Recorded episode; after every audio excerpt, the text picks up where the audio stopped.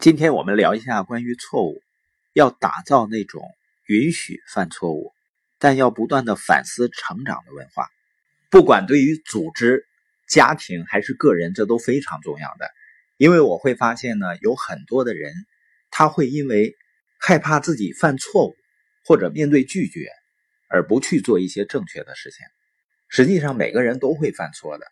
主要的区别就在于。成功人士能从错误中吸取教训，而普通人呢，他不能。所以，一个组织呢，要营造一种环境，让人们敢于犯错，以便从错误中学习，这样呢，就能快速进步，而且呢，也不会再犯大错。因为接受失败必然是成功之路的一部分。像托马斯·爱迪生说的：“我没有失败，我只是发现了一万种不成功的方法。”当然呢，犯错误会带来情感上的痛苦，但你不要因为这个就让自己和他人选择逃避。痛苦呢，说明某些事情出了问题。那前车之鉴，后事之师。为了从自己和他人的错误中吸取教训，你就必须坦诚、公开的承认错误，并且努力避免再次犯错。当然呢，有的人要么是逃避犯错误，要么呢就是犯了错误以后不反思。一次又一次的去犯，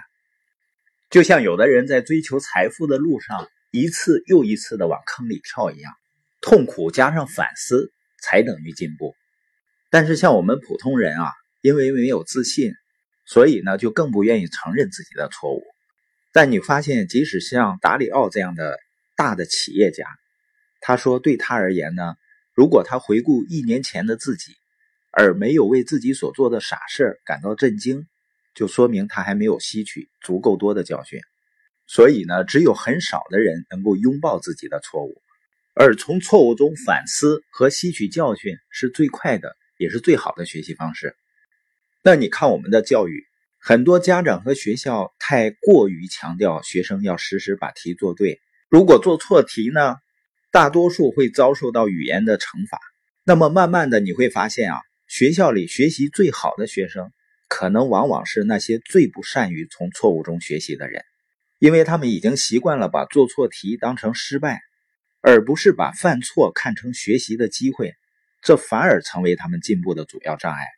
真正聪明的人善于拥抱自己的错误和不足，从而能远远超越那些跟他们水平相当但更自负的同学或者同辈。